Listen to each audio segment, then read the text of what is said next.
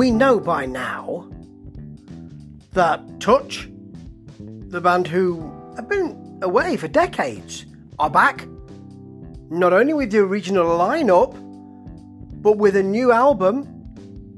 And with a new album which is stupendous.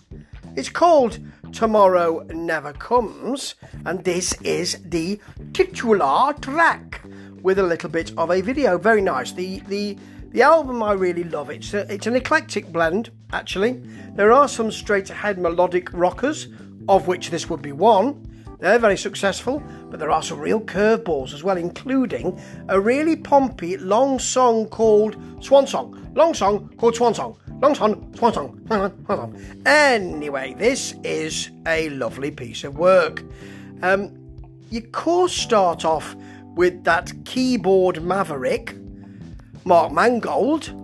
Oh, yes, he's producing some very nice synth sounds before what is a standard backline because that's the right way to hang the rest of the stuff around and a real pumping feel takes over. We see them all in their lockdown. He's in his lockdown studio. He can't get to the States. He's got, um, he's got a nice bit of studio there. He's playing his keyboards there. I think he's in Germany, isn't he? Is he in Germany? Maybe he'll tell me.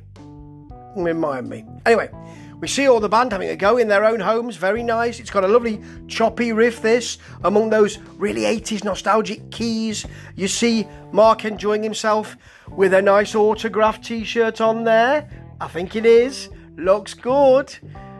And in the video, you're going to see a lot of circular clocks there, a nice piece where I think spiral down, time passing as the light from headlights streaks by the picture. All of that because, of course, tomorrow never comes. Oh no.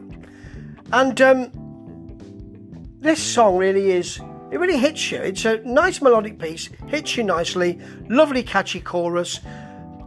Solo is never outstays its welcome, really nice and warm, and it does what it's supposed to do. It's a great melodic rock song. Really nice to see them again, really nice to hear them again. They are in rude health after so many years, and those harmonies, I'm pleased to say, still intact. Just a great piece of work, this.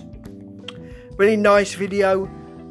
Nothing that uh, is too challenging. The song itself, nothing that is too challenging because you need some really good melodic rock songs on your album to prepare you for the other stuff, and you will be surprised by some of the other stuff, but the quality is stupendous. And that's the case in this song. Sounds simple to say, just give us a really good melodic rock song, lads. But this is a band who can do it. Four and a half out of five. And when you hear that album, you will be convinced completely. You'll hope tomorrow never comes while you're listening to this album. Ta ta.